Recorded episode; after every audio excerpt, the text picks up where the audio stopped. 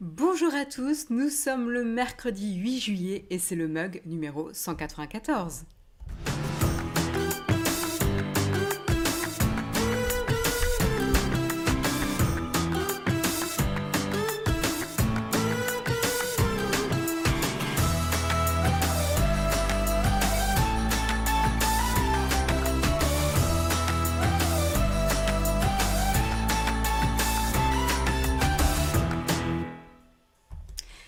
Hello à tous, j'espère que vous avez la forme, je suis ravie de vous retrouver en ce mercredi matin.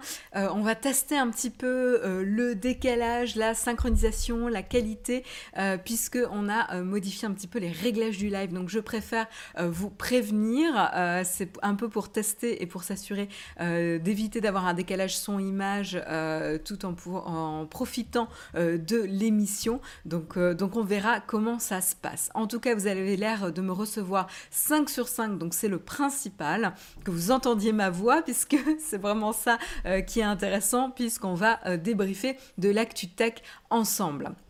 Pour l'instant, pas de décalage, c'est une bonne nouvelle. Merci pour la confirmation.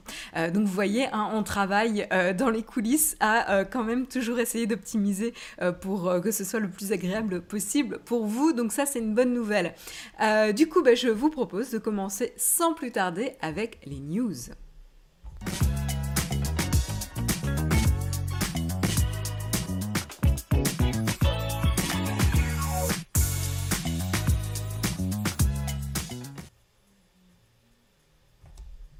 Donc on va commencer par une petite mise à jour de ce qui se passe en Chine, puisque vous savez que c'est le sujet brûlant aujourd'hui, en ce moment. Donc c'est important d'en parler, même s'il n'y a pas énormément de rebondissements pour l'instant. Mais vous le savez, on en a parlé, que la Chine avait fait du forcing avec Hong Kong en mettant en place la loi sur la sécurité nationale, qui remet en cause le principe d'un pays et deux systèmes. Vous savez que le fonctionnement de Hong Kong en Chine est particulier, puisque c'est depuis la rétrocession britannique en 97, il y a un engagement pris par Beijing de laisser à la population sur place une relative autonomie a priori jusqu'en 2047, ce qui est évidemment en 2020 est challengé aujourd'hui avec cette loi. Et en fait, le problème avec cette loi, pour rappeler pour ceux qui n'ont pas trop suivi justement la portée de la loi qui est mise en place actuellement, c'est le flou artistique qui est entretenu autour de certaines dispositions, notamment celles qui punissent l'incitation à la subversion en Chine. Et l'attitude de la Chine de ne pas tenir ses engagements internationaux. Et du coup, ça commence à avoir des incidences... Ça continue à avoir des incidences diplomatiques, notamment aux États-Unis, Taïwan, Royaume-Uni. Mais il y a également, évidemment, des répercussions côté tech. Alors, Jérôme vous en a parlé hier, mais depuis, il y a encore des nouvelles, puisque vous le savez que depuis la mise en place de cette loi, certaines sociétés tech ont dit qu'ils allaient mettre en pause le partage d'informations au gouvernement chinois, justement, et donc du coup c'est pas les il y a des nouvelles sociétés qui se sont exprimées sur le sujet, et notamment WhatsApp qui a également annoncé suspendre sa coopération avec les autorités hongkongaises, en attendant évidemment d'analyser un petit peu plus les implications de cette loi sur la sécurité nationale. En tout cas, ça c'est la déclaration officiel. Rappel, WhatsApp est évidemment une filiale de Facebook. Également, ce qui a été annoncé, c'est que Telegram a déclaré aussi la même chose le 6 juillet dernier. Donc voilà. Donc c'est vrai qu'a priori, WhatsApp pour rappel, WhatsApp n'est pas en mesure a priori de donner des informations aux autorités hongkongaises, en tout cas en ce qui concerne le contenu des messages, des conversations qui transitent sur le service de messagerie. Donc ça voilà, puisque c'est chiffré de bout en bout. Donc ça, le contenu des conversations n'est pas stocké en clair, il n'y a que la personne qui a son téléphone qui a la clé pour déchiffrer les messages, et ils ne sont pas stockés en clair sur les serveurs de WhatsApp. Voilà, et d'ailleurs WhatsApp utilise le même chiffrement utilisé par Telegram, qui est notamment prisé par Edward Snowden. Voilà, donc ça c'était la petite anecdote. Qu'est-ce que je peux vous dire de plus ? Alors oui, ce que je voulais vous dire, c'est on n'a pas de détails sur les demandes de requêtes qui proviennent de Hong Kong concernant WhatsApp. A priori, la seule chose qu'on a, c'est à l'échelle de Facebook, où pour la période de juillet à décembre 2019, à l'époque, le site aurait reçu 241 requêtes et transmises certaines données dans presque la moitié des cas, dans 46% des cas. Mais on ne sait pas dans ce ratio combien de requêtes concernent WhatsApp en tant que tel, parce que pour rappel, en effet, le contenu des conversations ne peut pas être communiqué, puisqu'en fait, WhatsApp n'y a pas accès, tout simplement, à cause du chiffrement. Mais par contre, il y a des métadonnées qui sont disponibles. Et donc ça, ces métadonnées, elles sont... pratique et elle donne déjà beaucoup d'informations, notamment quel est le numéro de téléphone de l'émetteur, qui sont les destinataires, à quelle heure le message a été envoyé, la date de début d'utilisation du service, l'adresse IP, le mail, les photos de profil, les carnets d'adresse, les informations de groupe et ainsi de suite. Donc déjà tout ça, c'est des informations qui sont potentiellement très très utiles pour le gouvernement chinois. Voilà, donc ça il faut le savoir. Donc toutes les métadonnées, elles, peuvent être transmises. Donc voilà, en tout cas, WhatsApp s'est exprimé là-dessus et donc, alors attendez, il y avait une autre citation que je voulais vous partager. Non, je la retrouve pas, donc j'ai dû peut-être la rêver. Mais voilà en ce qui concerne WhatsApp. Mais c'est pas le seul service qui s'est exprimé justement suite à la mise en place de cette loi à Hong Kong. Il y a également Microsoft qui s'est exprimé. Et Zoom. Donc évidemment, toutes ces boîtes suivent les déclarations de Twitter, Google, Facebook, etc. Et donc Microsoft et Zoom vont également faire partie de ces sociétés qui mettent en pause leur collaboration avec les autorités hongkongaises suite à la mise en place de cette loi sur la sécurité nationale. Donc tout ça en attendant, en fait, la déclaration officielle un peu de toutes les sociétés tech actuellement, c'est qu'ils soient en train de voir les implications et les conséquences qu'entraîne la mise en place de cette loi. Donc comme ils le feraient avec n'importe quelle loi. Ça, c'est vraiment la déclaration officielle, notamment de Microsoft, qui avait déclaré ça à l'agence France Presse. C'est comme nous le ferions avec n'importe quelle nouvelle loi. Nous sommes en train de la revoir pour comprendre les implications. Voilà. Donc, ils disent notamment que dans le passé, ils avaient reçu peu de demandes de la part des autorités hongkongaises, mais ils sont quand même en train de mettre en pause justement ces requêtes pour mieux analyser et prendre un petit peu de recul par rapport à ça. Zoom, c'est la même chose. Zoom, alors que son usage a explosé durant justement la crise sanitaire dans laquelle on est encore aujourd'hui d'ailleurs. Donc l'usage a énormément augmenté, du coup une adoption vraiment impressionnante durant cette période de l'année et donc justement ils sont également en train de voir les développements à Hong Kong et attendent une certaine certaines consignes du gouvernement américain. Voilà, ils ont dit notamment que Zoom supporte pour l'échange libre et ouvert des idées et des pensées. Voilà, donc ils ne veulent pas en effet que communiquer des informations serve à sanctionner des personnes qui peuvent avoir des avis divergents par rapport au régime du pays en place. Parce que je vous rappelle qu'en Chine, c'est ce qui se passe. Si vous dites que vous n'êtes pas en accord avec le gouvernement actuel, vous pouvez être emprisonné à vie Voilà, donc ça c'est sympa, sans jury, sans rien du tout, avec un jugement derrière des portes fermées sans savoir ce qui se passe. Voilà. C'est plus que moyen.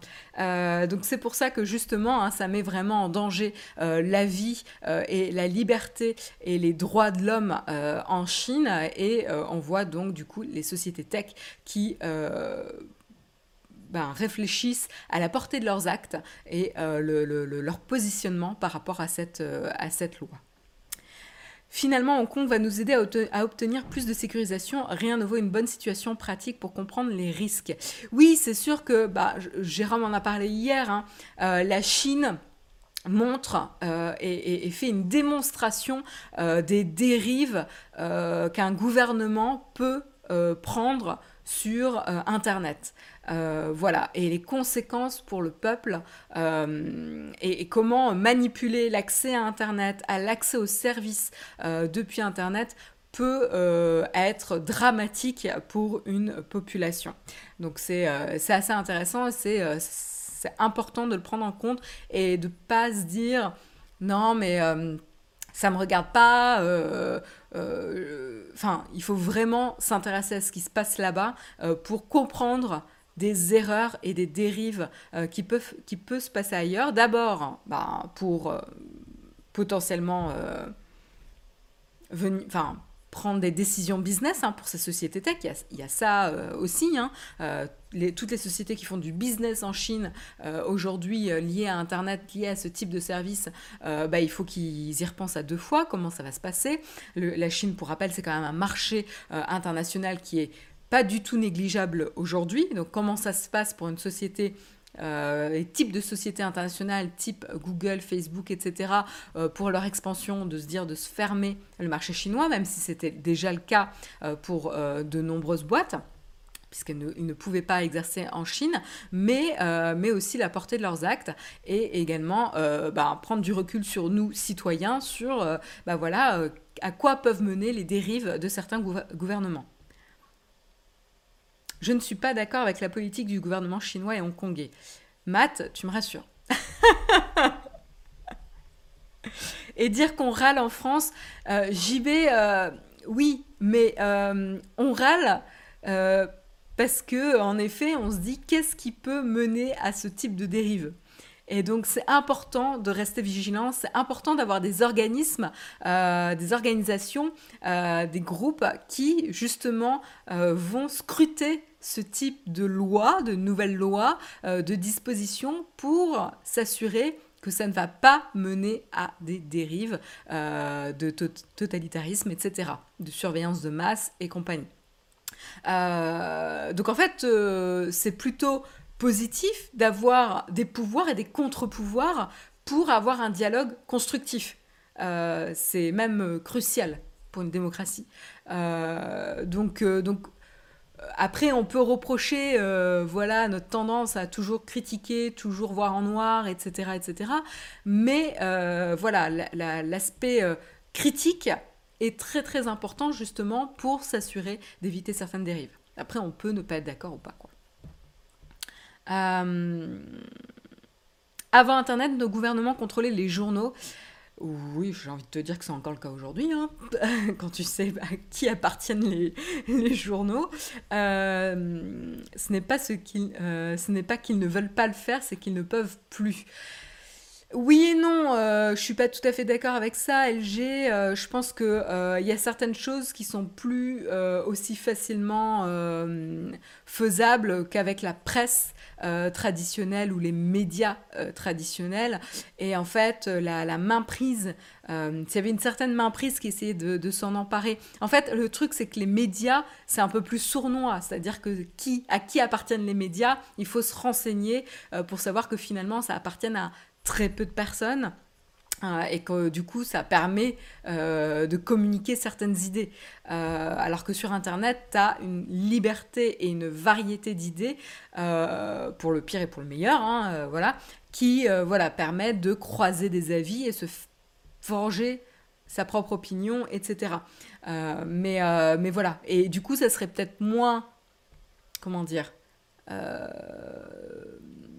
cacher d'essayer d'avoir une emprise sur Internet, parce qu'en fait, Internet, c'est global. C'est pas comme si tu essayais d'avoir une emprise sur un certain site Internet, où là, en effet, c'est tout à fait faisable.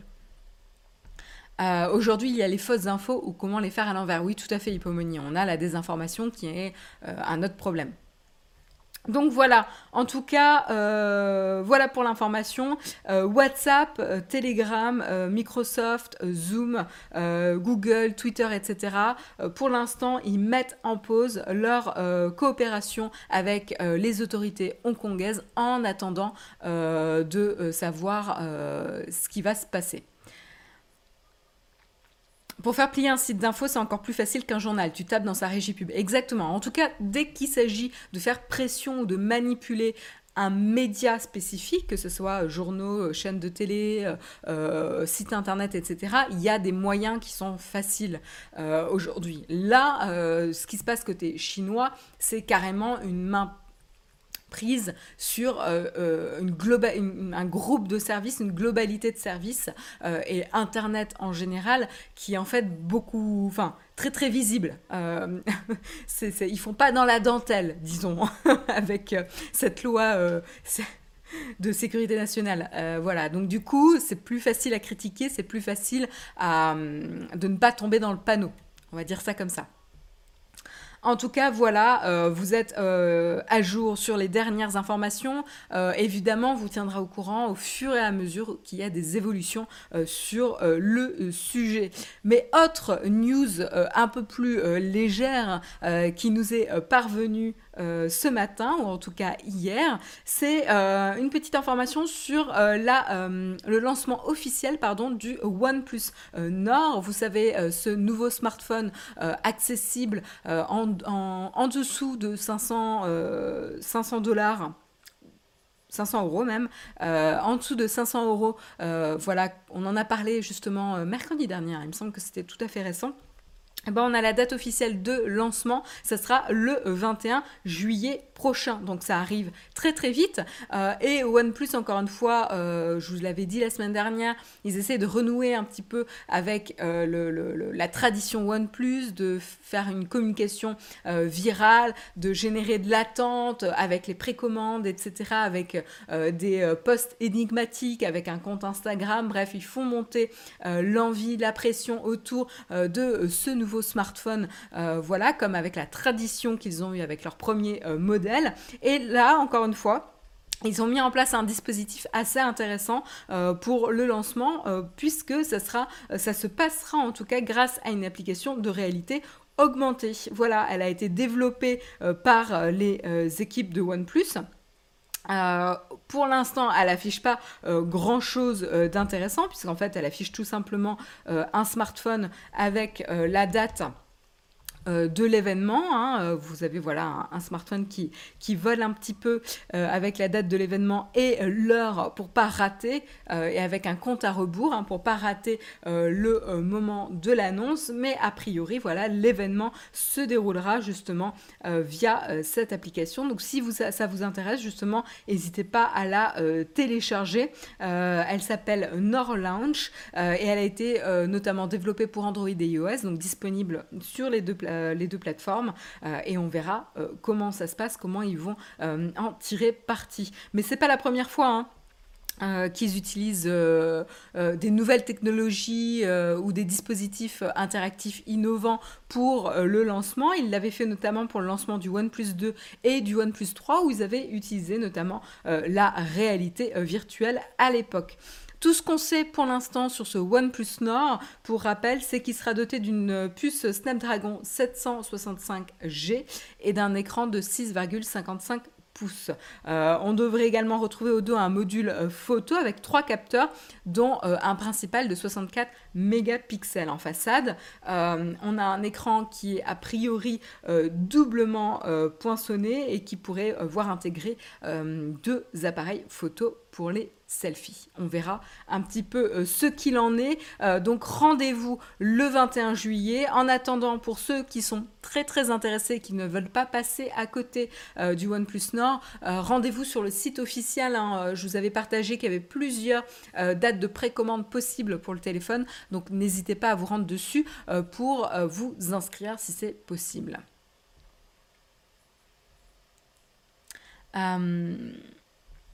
Qu'est-ce que Jérôme raconte comme bêtise? Un jour, il faudrait que vous débattiez de ça avec un vrai e-journaliste, que la profession puisse une fois se défendre de ces atteintes à l'éthique de leur profession quand même. Oui, ça sera intéressant, Oleg, ça sera intéressant, ouais. Jérôme qui dit, du coup, Oleg, j'ai essayé, mais ils veulent tous être payés pour venir. En précisant, ceci est une blague, ceci est une blague, ceci est une blague.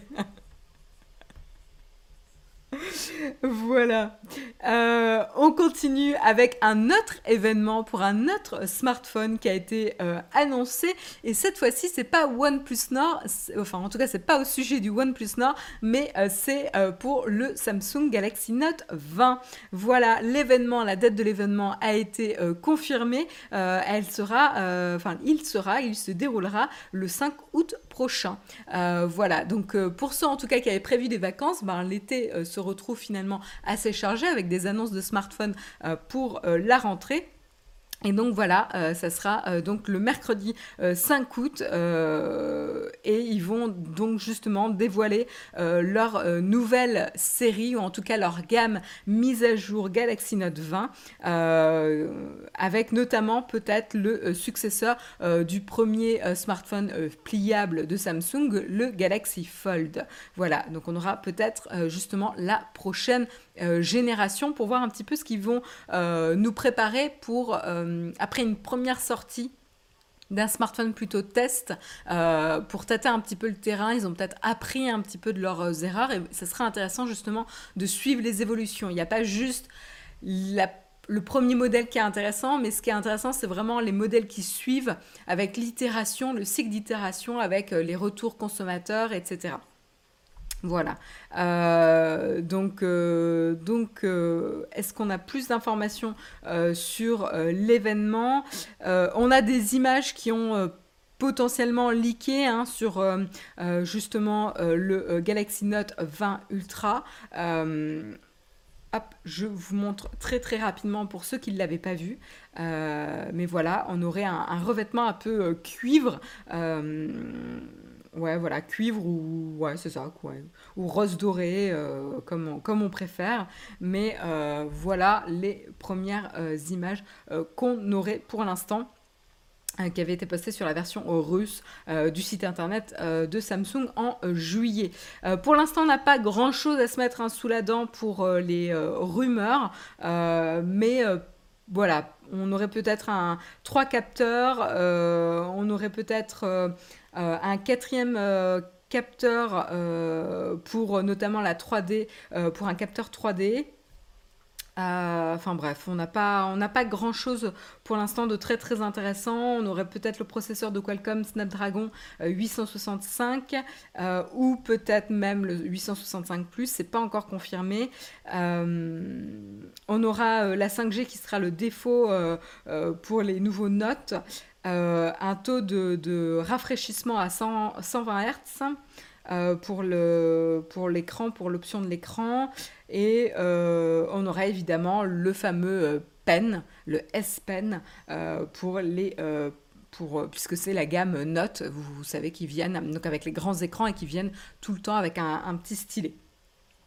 On aura également, on attend également 2 autres modèles en plus du Ultra. Ça sera les autres Galaxy Note 20 modèles, un plus petit et un qui sera plus large que le Ultra.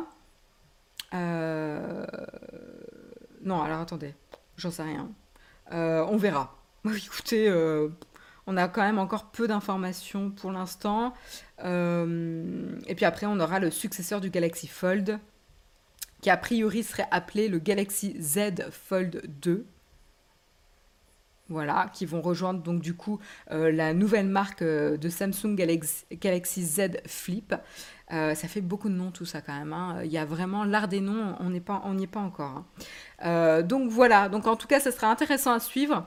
Samsung, ça fait quand même partie des marques phares, des constructeurs phares, leaders sur le marché, donc c'est toujours assez intéressant de voir justement dans quelle direction ils vont, qu'est-ce qu'ils ont appris et comment ils essayent de renouveler leur gamme, ce qui devient pour tous les constructeurs assez compliqué, hein, puisque comme on en a discuté plusieurs fois, c'est de plus en plus difficile d'innover, de motiver les personnes à l'achat, parce qu'en fait, on a passé cette période d'excitation et de bons technologiques qu'on avait à chaque génération de smartphones. Et donc, les gens gardent bien plus longtemps leur smartphone. Moi, je le vois même, j'ai toujours mon iPhone X, donc voilà.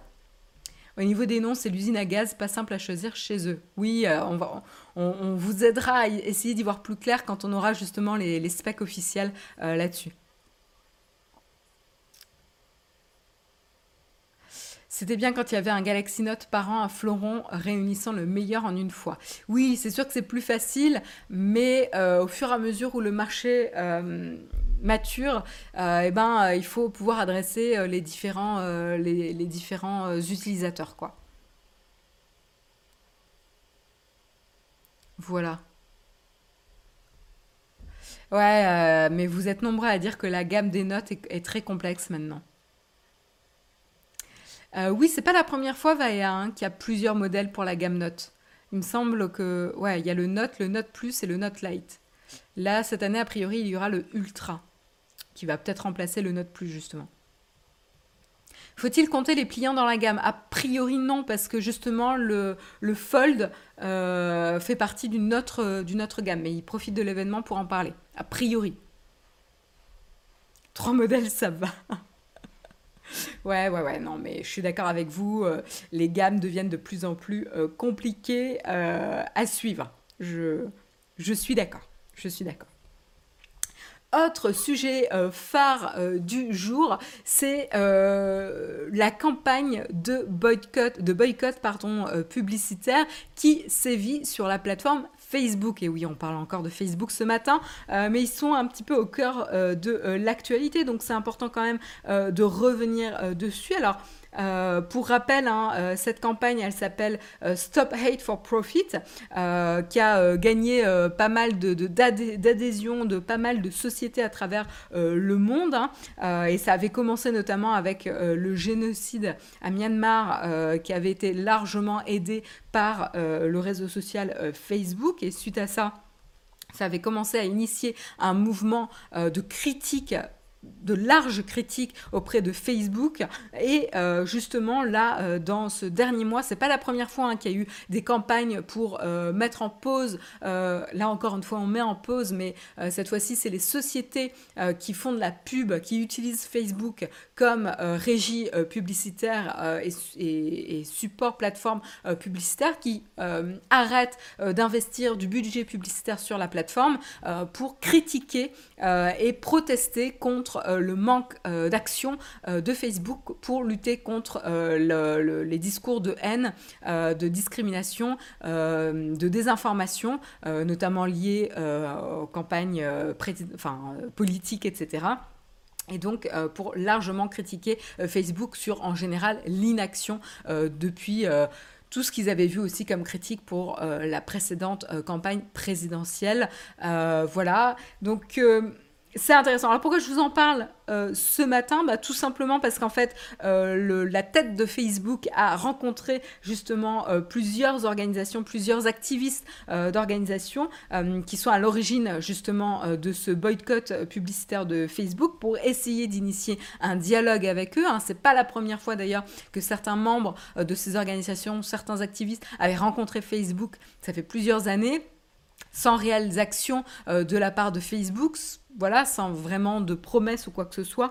Ils se sont rencontrés du coup mardi. Alors ce qui ressort, donc qui ils ont rencontré quand même, je vais vous le dire, ils ont rencontré Mark Zuckerberg, donc c'est quand même pas rien, hein. Là, ils ont vraiment atteint la haute sphère d'exécutifs, évidemment, de Facebook. Donc ils ont rencontré Mark Zuckerberg, également Sheryl Sandberg. Alors déjà, pour avoir les deux, faut le faire. Donc ça montre un petit peu...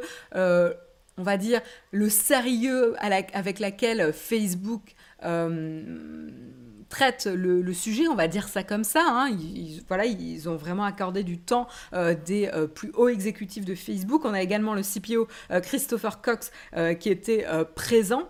Donc voilà, donc ça c'est déjà assez intéressant. Et donc ils ont rencontré des activistes des organisations NAACP, Color of Change, Anti-Defamation League, Stop Hate for Profit and Free Press pour discuter justement...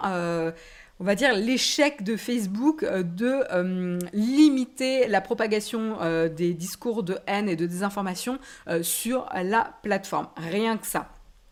Par contre, ce qui ressort du meeting, en tout cas du côté de ces organisations-là, c'est une déception à la sortie du meeting, l'impression que les exécutifs de Facebook ont géré le meeting comme juste une nouvelle opération PR, donc de press relationship, voilà, de gestion de crise, puisqu'en fait, ils ont juste renouvelé leur engagement et leur volonté de vouloir lutter contre la désinformation et la propagation des discours de haine, mais ils n'ont pas d'action concrète pour l'instant à proposer et ils ne veulent pas s'engager. Voilà. Donc en gros, Facebook agit en mode de toute façon, on est tranquille, on est tellement gros que on fait un peu ce qu'on veut. Ça donne un petit peu cette impression, voilà.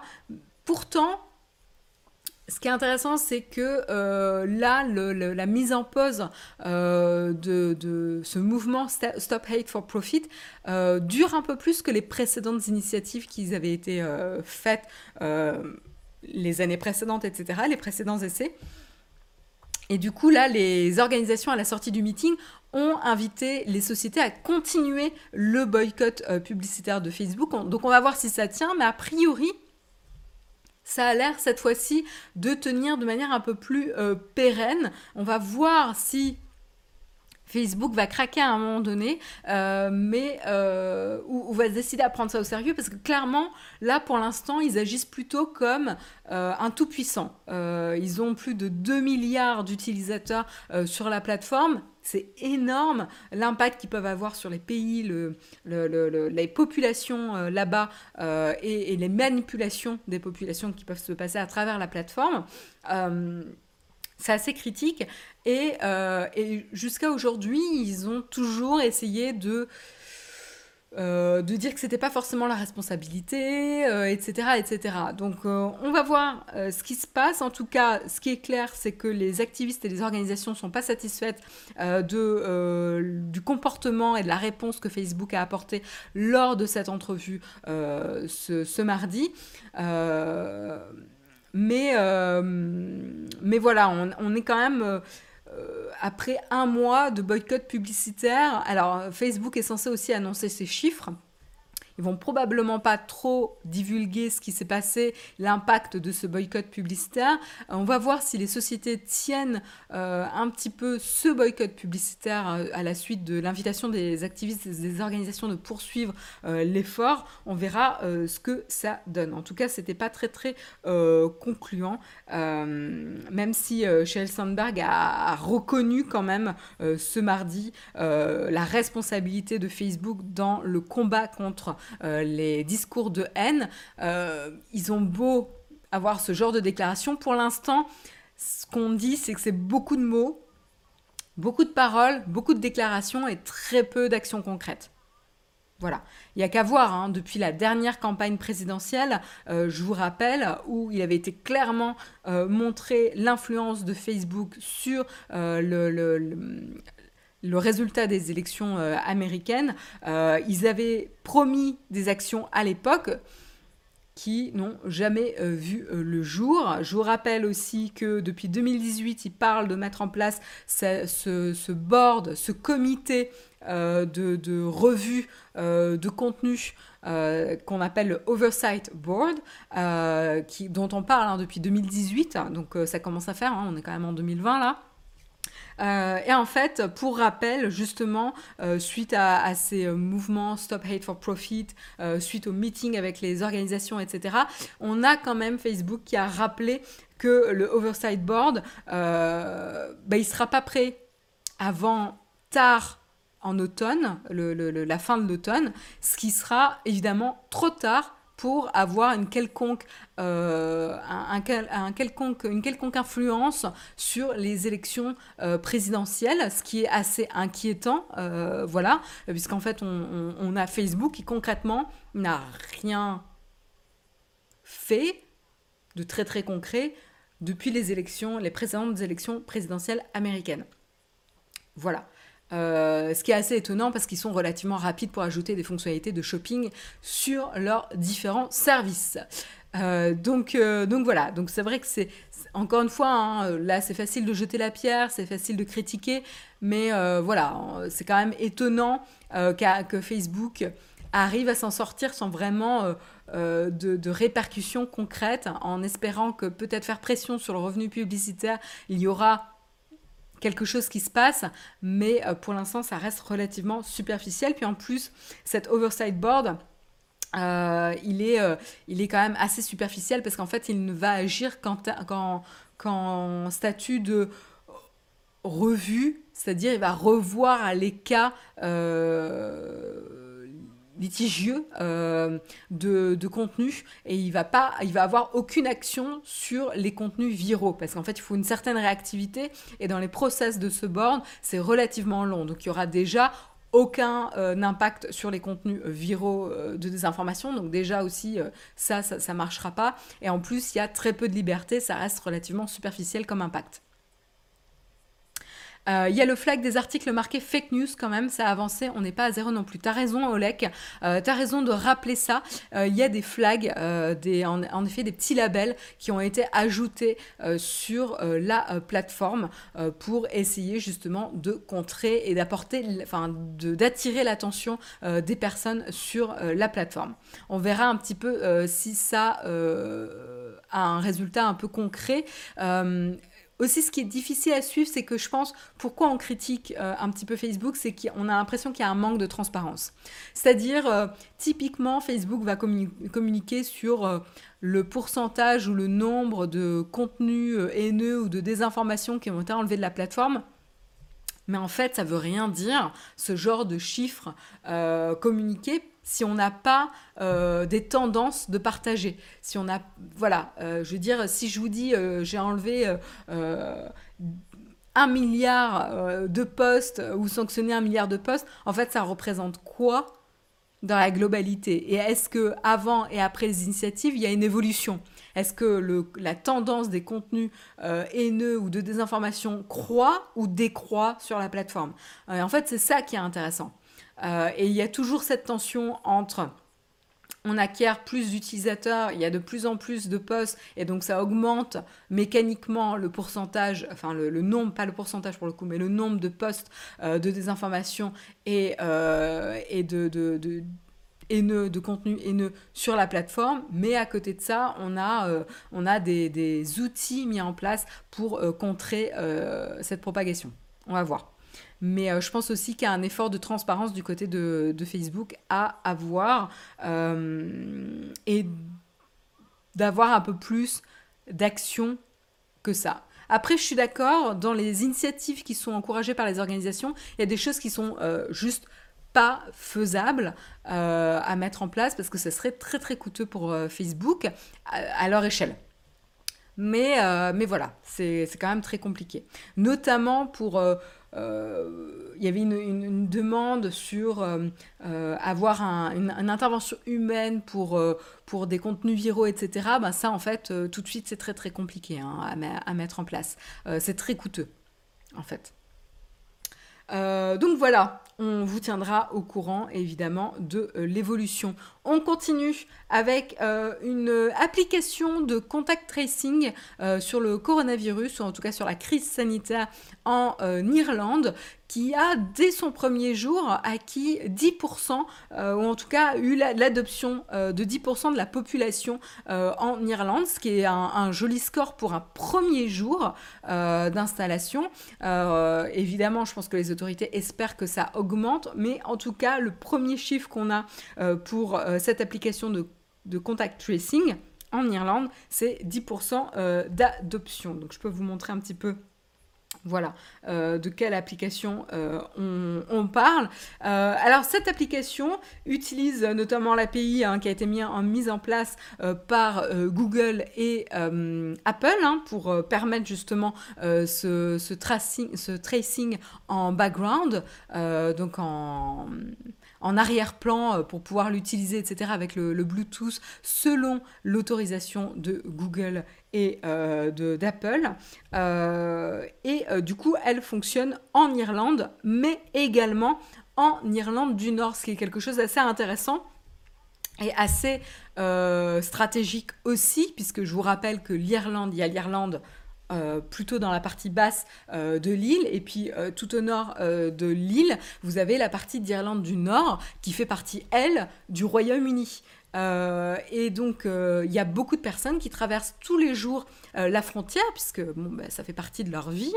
Et il y a eu un accord historique qui a été conclu pour faciliter justement cette traversée de frontière, qui a été source de conflits, de tensions justement avec le Brexit qui remet en jeu cette notion-là. Mais en tout cas, voilà, côté crise sanitaire et conception de l'application, c'est intéressant, c'est que justement l'Irlande a pensé cette application pour que ça fonctionne également en Irlande du Nord, et potentiellement dans tout le Royaume-Uni.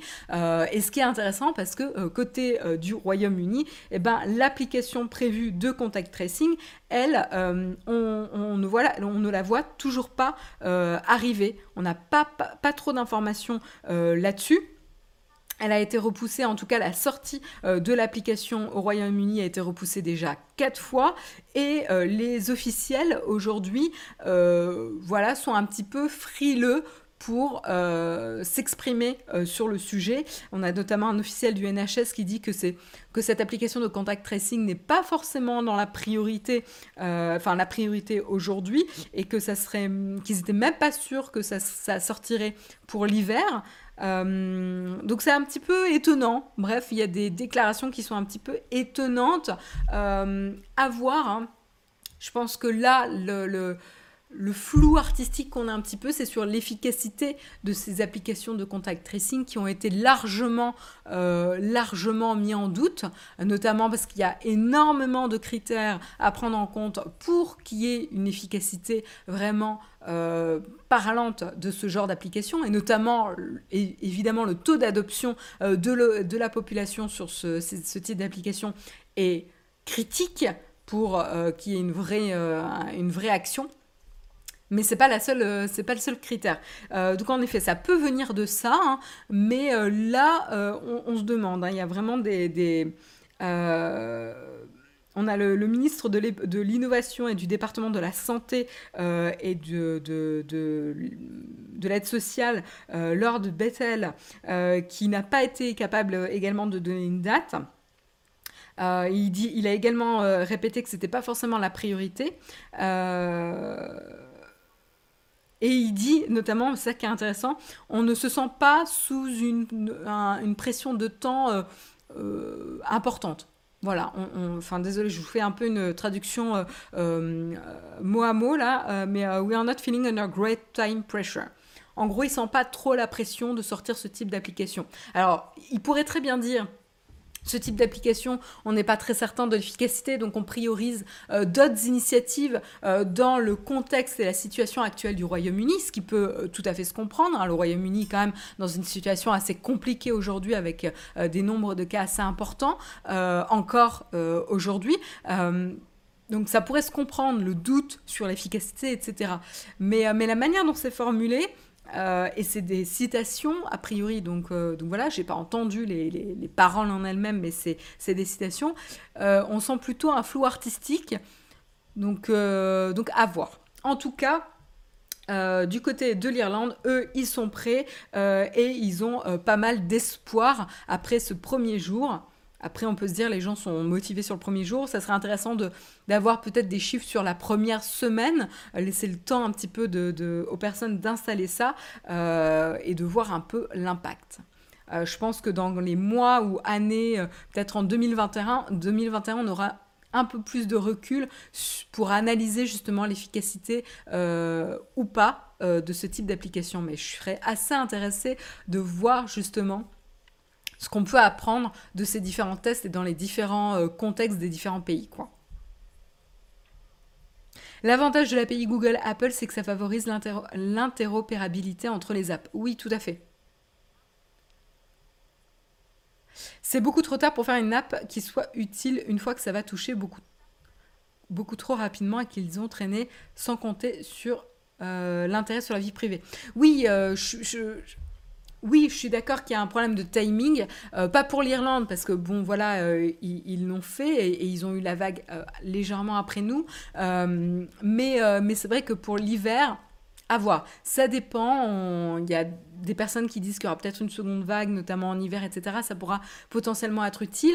Je vous rappelle que ce type d'application peut être utile notamment pour le coronavirus, mais pourrait potentiellement être utile aussi pour la grippe saisonnière, pour aider à sensibiliser, à avertir les gens, à voir.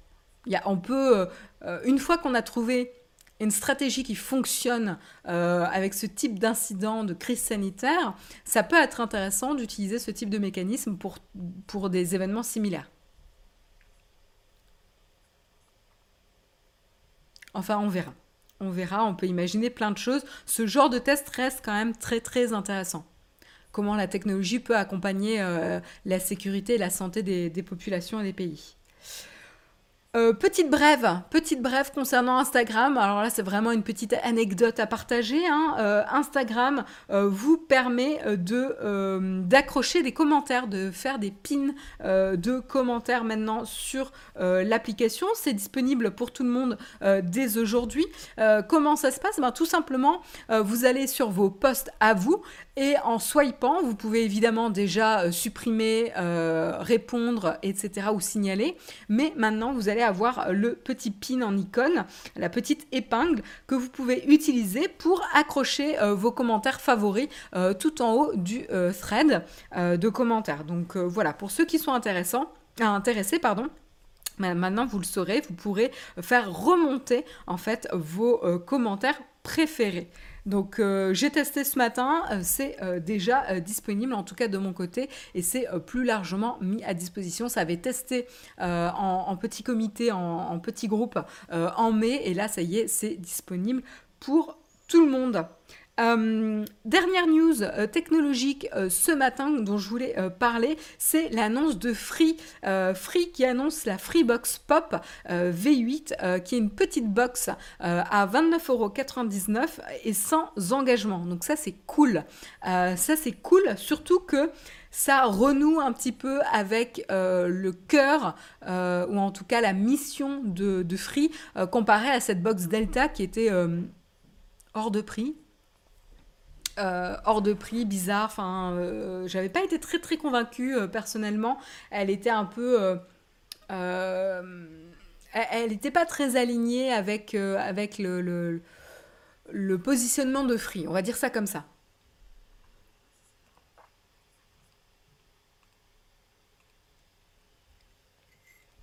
Oui, c'est vous avez raison de préciser. C'est 29,99€ pendant un an sans engagement. Et après, ça augmente à, je vais vous le dire, j'avais le prix tout à l'heure, c'est 30, je me demande si c'est pas 39.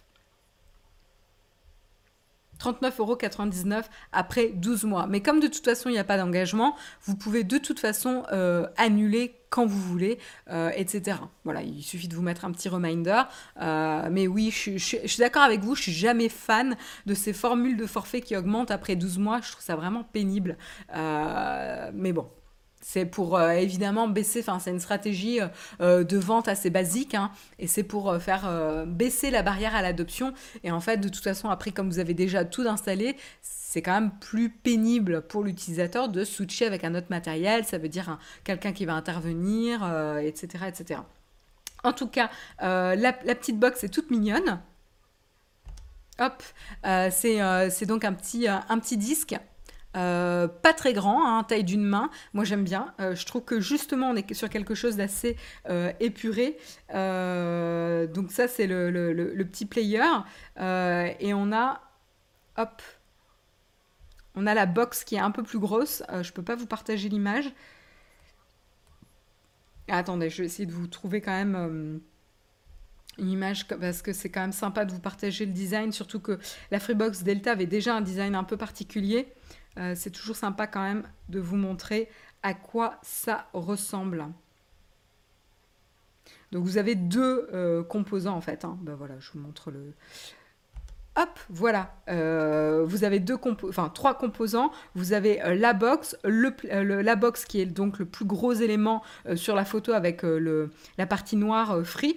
Vous avez le petit player et l'autre élément blanc, c'est le répéteur qui est disponible aussi pour étendre votre couverture Wi-Fi. Voilà. Donc comme ça, vous voyez un petit peu les différents éléments. Alors, sur les performances, quand même, c'est ça qui nous intéresse, c'est que, justement, cette box, elle met l'accent sur la connectivité, l'accès au contenu et le rapport qualité-prix. Donc là, on est vraiment sur un produit qui, moi, me semble quand même plus aligné avec, justement, le positionnement de Free par rapport aux offres quand même très élevées de Delta, qui moi m'avait un peu surprise à l'époque. Donc on a un débit qui va jusqu'à 5 gigabits en fibre en téléchargement et jusqu'à 700 mégabits en débit en upload. Voilà, du côté Wi-Fi, on est sur du Wi-Fi qui reste Wi-Fi 5, on n'est pas sur du Wi-Fi 6, mais voilà, Xavier Niel a justifié que c'était la norme la plus compatible avec les objets aujourd'hui du quotidien, voilà, et on a donc Free, comme je vous disais, qui propose en même temps un répéteur Wi-Fi Mesh qui permet d'étendre du coup la couverture Wi-Fi dans les logements, etc. Moi je sais que par exemple, j'ai pas un logement très grand, c'est pas un problème de taille, mais c'est un problème de murs, d'isolation, etc. Et de rebonds d'ondes qui fonctionnent pas très très bien. Et donc ma chambre, le Wi-Fi, c'est une galère, quoi. Et donc on a installé avec Jérôme le Orbi. Donc vous avez différents systèmes, hein. Il y a Google qui a son propre système qui permet d'étendre la couverture Wi-Fi. Et il y a également Orbi qui propose ça. Mais maintenant, avec les box, on a justement les opérateurs qui proposent aussi d'avoir un répéteur. Je sais qu'Orange le fait, Free maintenant le fait, et peut-être que d'autres opérateurs le font. Voilà, donc le répéteur est inclus avec la Freebox Pop et donc rajoute 10 € sur la première facture. Voilà, donc ensuite côté player, on va avoir une diffusion en 4K qui est compatible Dolby Vision et Dolby Atmos, ce qui est vraiment appréciable puisque c'est vraiment des standards de qualité haut de gamme bienvenue. On a également une compatibilité native avec la Chromecast. Ça moi je trouve ça très très bien, je suis très pro Chromecast parce que ça permet une compatibilité assez large sans avoir un énième équipement, etc. Donc ça je trouve ça super pertinent. Et vous avez également un port USB 3 hein, qui permet tout simplement de brancher une clé USB ou un disque dur externe pour lire des fichiers multimédia, et vous pouvez également enregistrer des programmes à la demande jusqu'à 100 heures, ce qui est relativement confortable également. Vous allez avoir un système d'exploitation, un nouveau système d'exploitation pour gérer le lecteur qui s'appelle Oki. Voilà, il vous permet d'agréger des services de VOD comme Canal+, Filmo TV, etc. Il y aura notamment l'application Netflix, Prime Video d'Amazon, etc. Le Freebox Pop, lui, le player, il tourne sous Android, donc vous aurez accès aux applications traditionnelles, donc là aussi c'est bien, on n'est pas sur du custom, donc ça c'est très très bien. Et voilà, je crois que je vous ai déjà tout dit, mais c'est pas mal. Bref, moi je suis un peu plus convaincue par cette offre en tout cas. Avec cette offre, il n'y a plus de CPL. C'est quoi le CPL ? Je sais pas ce que c'est. On peut acheter des répéteurs en plus à 29€ et fonctionne indépendamment de la Freebox. Ok Chris, oui dans tous les cas, de toute façon t'as... Peut-être que Free les met à disposition, mais tu as de toute façon d'autres fournisseurs. Mais ce qui est intéressant là, c'est que tu as accès à un répéteur à partir de 10€. Donc c'est quand même un peu plus accessible. Internet qui passe par le courant électrique. D'accord. Ok. Merci pour l'information.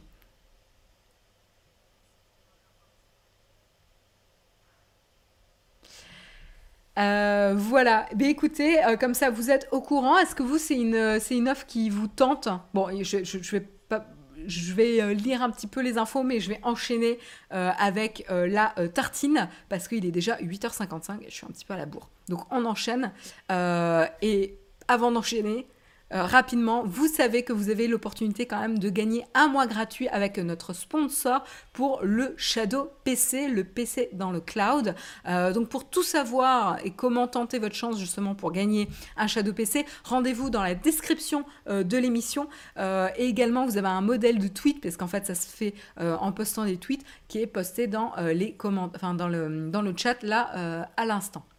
Merci Nightbot, merci la Timothèse. Donc je vous propose d'enchaîner tout de suite avec la tartine.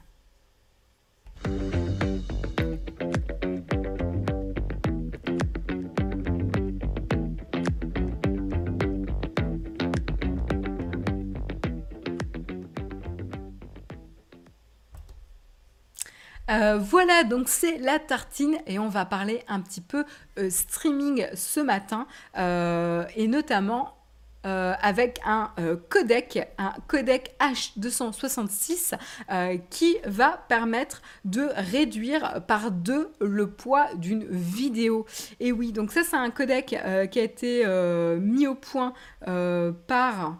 l'institut allemand Fraunhofer, qui est connu pour les précédentes versions du codec, hein, le 265 qui était la norme précédente, et avec le 264 également. Donc ces deux codecs 264-265 représentent aujourd'hui 90% du volume mondial du segment vidéo.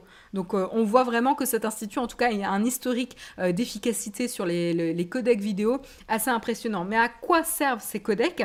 Ben, comme je vous le dis, comme je vous disais en introduction, eh ben, ça permet d'avoir une qualité et un poids optimisé pour les vidéos, ce qui est un enjeu crucial évidemment avec l'augmentation de la consommation de contenu vidéo et l'augmentation de la qualité des vidéos qui vient souvent avec un poids la plupart du temps supérieur évidemment. Qu'on stream de la 4K à la 8K, bah, la 8K évidemment sera beaucoup plus lourde.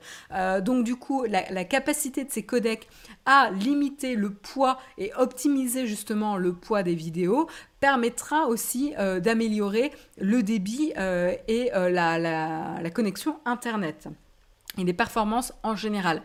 Donc moins de place également, moins de pollution, tout à fait YouTube perso. Donc c'est très intéressant de voir ce qui se passe, les évolutions du côté des codecs vidéo. Et donc là, c'est la promesse de ce codec H266 VVC, hein, son petit nom tout mignon, qui promet du coup de diviser par 2 le poids des vidéos. Alors en fait, il y a deux approches possibles avec ce codec. C'est soit il permettra, avec la même taille de vidéo, par exemple une vidéo 4K, de diviser par 2 le poids de cette vidéo 4K avec la même qualité, ou tout simplement de démocratiser la 8K, parce que justement la 8K aura un poids inférieur. Donc là on aura un pourcentage de contenu disponible en 8K qui va potentiellement augmenter. Donc voilà, il y a deux stratégies applicables pour ce codec qui justement reste très très intéressante. Donc voilà, on a donc une meilleure efficacité en termes de débit, etc. On a une meilleure compatibilité également, notamment sur des formats... alors attendez, ce que je voulais vous trouver, qui était intéressant.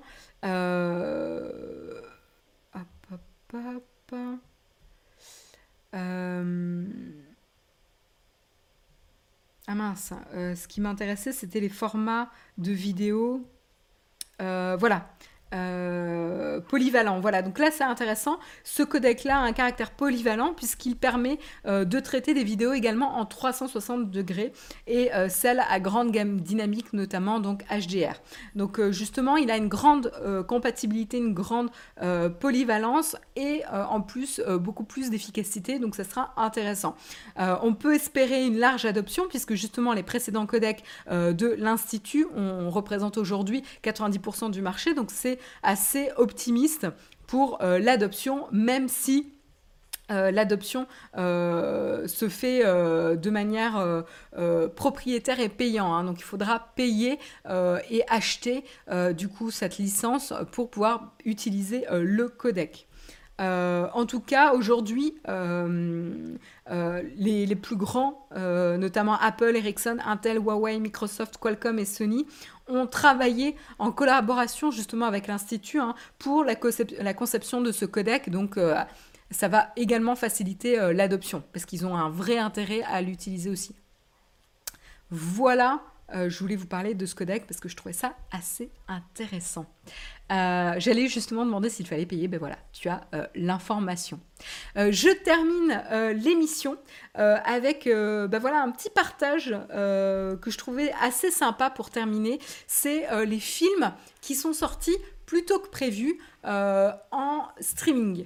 Voilà, puisque vous savez que la tartine, c'est streaming. Et donc, je voulais vous parler un petit peu de ça. Tant pis, on va déborder, on fera un peu moins de Q&A ce matin. C'est pas très, très grave. Et pourquoi je voulais vous parler de ça ? Bah, en fait, ça suit une remarque de Tom Hanks qui était un petit peu déçu. Enfin, un petit peu déçu. Il a dit que c'était un crève-cœur absolu. Donc, il est plus qu'un petit peu déçu de savoir que son dernier film, Greyhound, va sortir en exclusivité sur Apple TV+. Et donc, il ne va pas avoir de sortie en salle. Et qui sortira directement sur le service de streaming Apple TV+.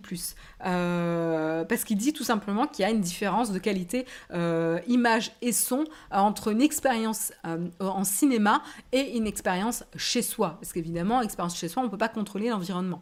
Ou en tout cas, les créateurs du contenu ne peuvent pas contrôler l'environnement. L'environnement en salle est maîtrisé. Il y a des standards, etc. Et donc, du coup, il se dit en effet qu'il y a une vraie différence de qualité d'image et de son, qu'il est vraiment déçu que le film Greyhound sorte directement en exclusivité sur Apple TV+. Ce que je peux comprendre, en effet, il y a certains films, par exemple, qui vont vraiment plus se prêter au grand écran. Le dernier en date qui me vient à l'esprit, c'est 1914. Qui est... Alors, attendez, je vais essayer de vous montrer, parce que peut-être que le titre ne vous dit pas grand-chose, et donc je vais essayer de vous montrer quand même là.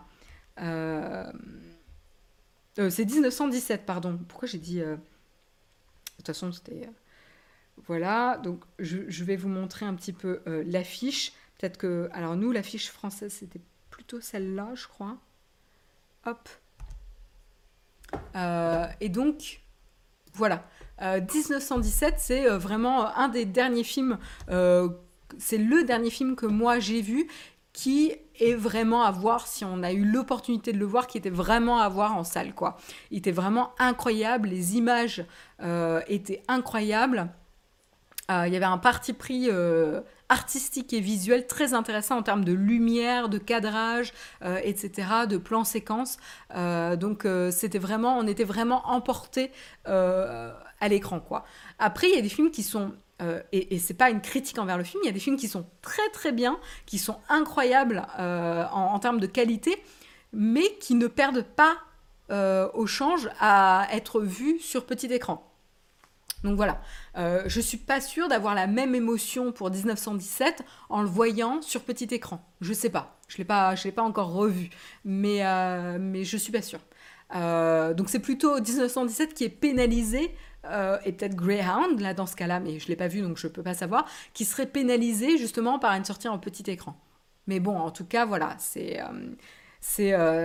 on peut être pour ou contre et regretter en tout cas une sortie en salle. C'est vrai que c'est intéressant pour les films d'avoir l'opportunité d'avoir les deux.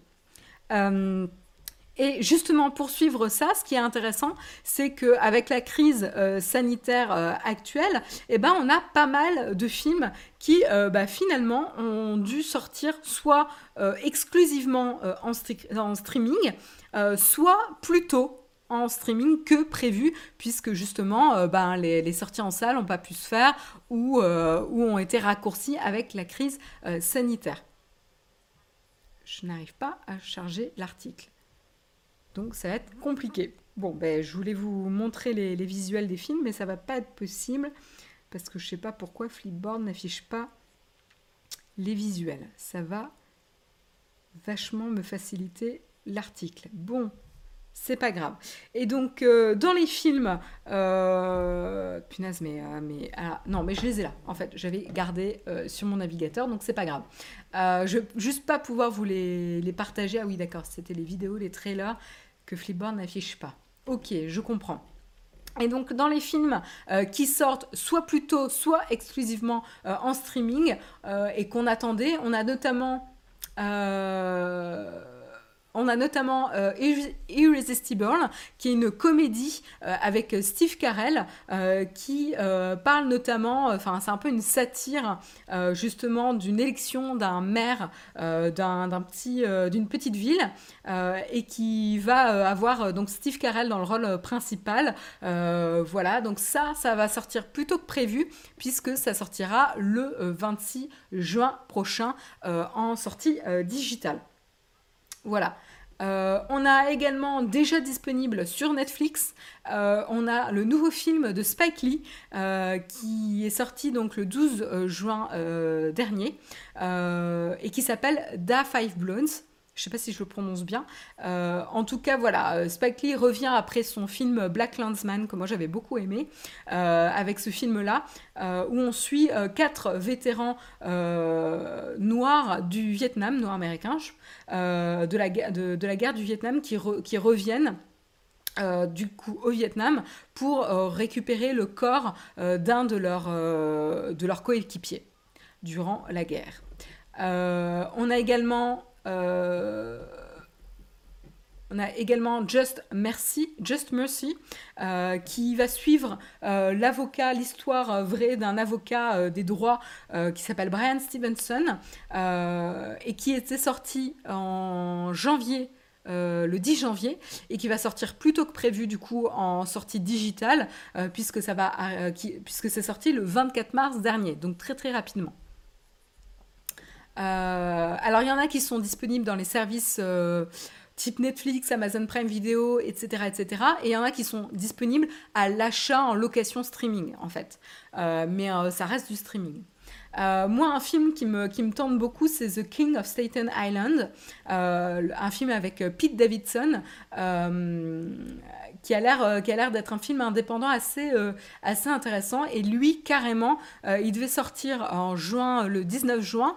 Et évidemment, avec la crise sanitaire actuelle, il est sorti directement le 12 juin dernier en ratant, du coup, l'opportunité de sortir en salle, puisque avec la crise sanitaire actuelle, c'est pas possible. On a également Artemis Fowl, qui lui aussi n'est pas passé par le cinéma et qui est sorti directement sur Disney+, et déjà, je crois que c'est Disney+, hein, oui, qui est déjà disponible puisque c'est sorti le 12 juin dernier. Voilà, alors que ça devait sortir au cinéma le 29 mai. Donc là, c'est directement disponible sur Disney+, parce que je me souviens avoir vu d'ailleurs la vignette sur Disney+. On a également Capone, qui... Donc là, c'est intéressant. C'est Tom Hardy qui va jouer Al Capone dans les dernières années. Donc, lorsque Al Capone a été atteint de syphilis et de démence, qui a conduit par la syphilis. Et écoutez, si vous arrivez à passer outre la couche de maquillage de Tom Hardy, vous pouvez regarder le film. Je trouve que déjà, les premières images sont d'un ridicule. J'ai du mal à... Bref. Vous pouvez voir la couche de fond de teint de Tom Hardy. Je ne sais pas si je peux vous montrer. Je vais... Non, parce que je suis désolée. Je suis mauvaise langue, donc autant vous faire partager. Vous partagez en tout cas le visuel pour que vous puissiez me contredire. C'est vrai que j'aime pas Tom Hardy en tant qu'acteur. Je trouve pas que ce soit un très très grand acteur, mais voilà. Et donc je veux quand même vous montrer, parce que je me demande s'il n'y a que moi que ça choque. Bon, là, la photo est pixelisée, c'est pas très très juste. Non, mais c'est juste pas possible. Qu'est-ce que vous en pensez? Franchement, qu'est-ce que vous en pensez, quoi? On peut voir la couche de maquillage, la peinture sur le visage. C'est super bizarre, non? Il n'y a que moi que ça dérange? Bref, en tout cas, l'histoire a l'air sympa. Donc, pour ceux qui sont intéressés, c'est disponible depuis le 12 mai. Ah ben voilà, c'est sévère, et il y en a qui aiment Tom Hardy, vous avez raison. Après le fossoyeur de film, on a Marion la décapiteuse de peluche. Oui, bon. Après, le film, il est peut-être très bien. Il y a plein de films qui sont une horreur en termes de maquillage. Voilà. Pour lesquels ça fonctionne pas du tout. Moi, j'ai en tête, par exemple... C'était pas une horreur, mais par exemple Benjamin Button, ça a pas très très bien vieilli, et on voit en effet un petit peu le maquillage, mais moi j'avoue que c'est un film que j'aime encore beaucoup, hein. Voilà. On voit la même dans les rues Halloween. Oui, ça fait un peu mort-vivant en fait comme maquillage, mais bref. C'est pas très grave. On enchaîne. Et donc, du coup, ce film est disponible depuis le 12 mai en streaming. Donc, pour ceux qui sont intéressés, parce que l'histoire a l'air sympa, vous pouvez déjà le streamer. Et puis après, enfin, il y a plein de films. Hein. J'essaye de vous faire une petite sélection quand même. Il y a aussi le film Never Rarely Sometimes Always, qui a l'air d'être un film indé, puisqu'il a été... acclamé au festival de Sundance et au festival de Berlin sur l'avortement chez les adolescents, et donc c'est un drame, et voilà, ça c'est sorti le 3 avril, alors que la sortie officielle était le 13 mars, donc en effet on voit aussi des grosses accélérations pour la sortie digitale. Voilà, et puis après on a The Lovebirds aussi, qui est une comédie disponible directement sur Netflix, qui était sortie en cinéma le 3 avril dernier et qui est sortie le 3 avril dernier sur Netflix. Donc là aussi, et ça va aussi avec la stratégie de Netflix, mais on voit une accélération ici. Et puis on a Bad Boys for Life aussi, qui était sorti le 17 juin dernier et qui est sorti en version digitale, en streaming, le 31 mars dernier. Si vous êtes intéressé, vous pouvez directement le voir. Voilà. Je regarde un petit peu s'il y a d'autres films. On a The Gentleman aussi, le dernier film de Guy Ritchie, qui était sorti en sortie officielle le 24 juin et qui est sorti très rapidement le 24 mars également. Donc voilà, je vous encourage en tout cas, je vous ai posté le petit article d'Esquire qui parle un petit peu des sorties anticipées en version digitale. Si ça intéresse, vous n'hésitez pas à aller voir un petit peu tous les films disponibles. Alors encore, je le répète, hein, certains sont à l'achat, d'autres disponibles sur les plateformes de streaming sur abonnement. Donc méfiez-vous, faites attention, mais vous pouvez déjà vous régaler en termes de films. Enfin, vous me direz hein, si vous êtes régalé ou pas, mais vous pouvez en profiter. Et on voit que l'effet de la crise sanitaire a forcé l'industrie du cinéma à se challenger et à avancer plus vite. On verra si en France, ça fait bouger certaines mentalités. À voir. Écoutez, il est 9h13, donc exceptionnellement, oui, il y a Sonic également qui est sorti plus tôt. Exceptionnellement, je vais pas faire de Q&A parce qu'il faut quand même que j'y aille. Il est 9h13 et j'avoue que je me suis un peu étendue ce matin, je m'en excuse. En tout cas, je vous souhaite une excellente journée et je vous retrouve avec plaisir la semaine prochaine pour un autre mug. Et en attendant, n'oubliez pas, ce soir à 18h30, comme d'habitude, vous aurez le live Full Gravier sur Twitch en compagnie de l'équipe pour vous amuser. Et puis demain matin, vous pouvez retrouver Guillaume à 8h pour le prochain mug. Très bonne journée à tous et à bientôt. Bye bye.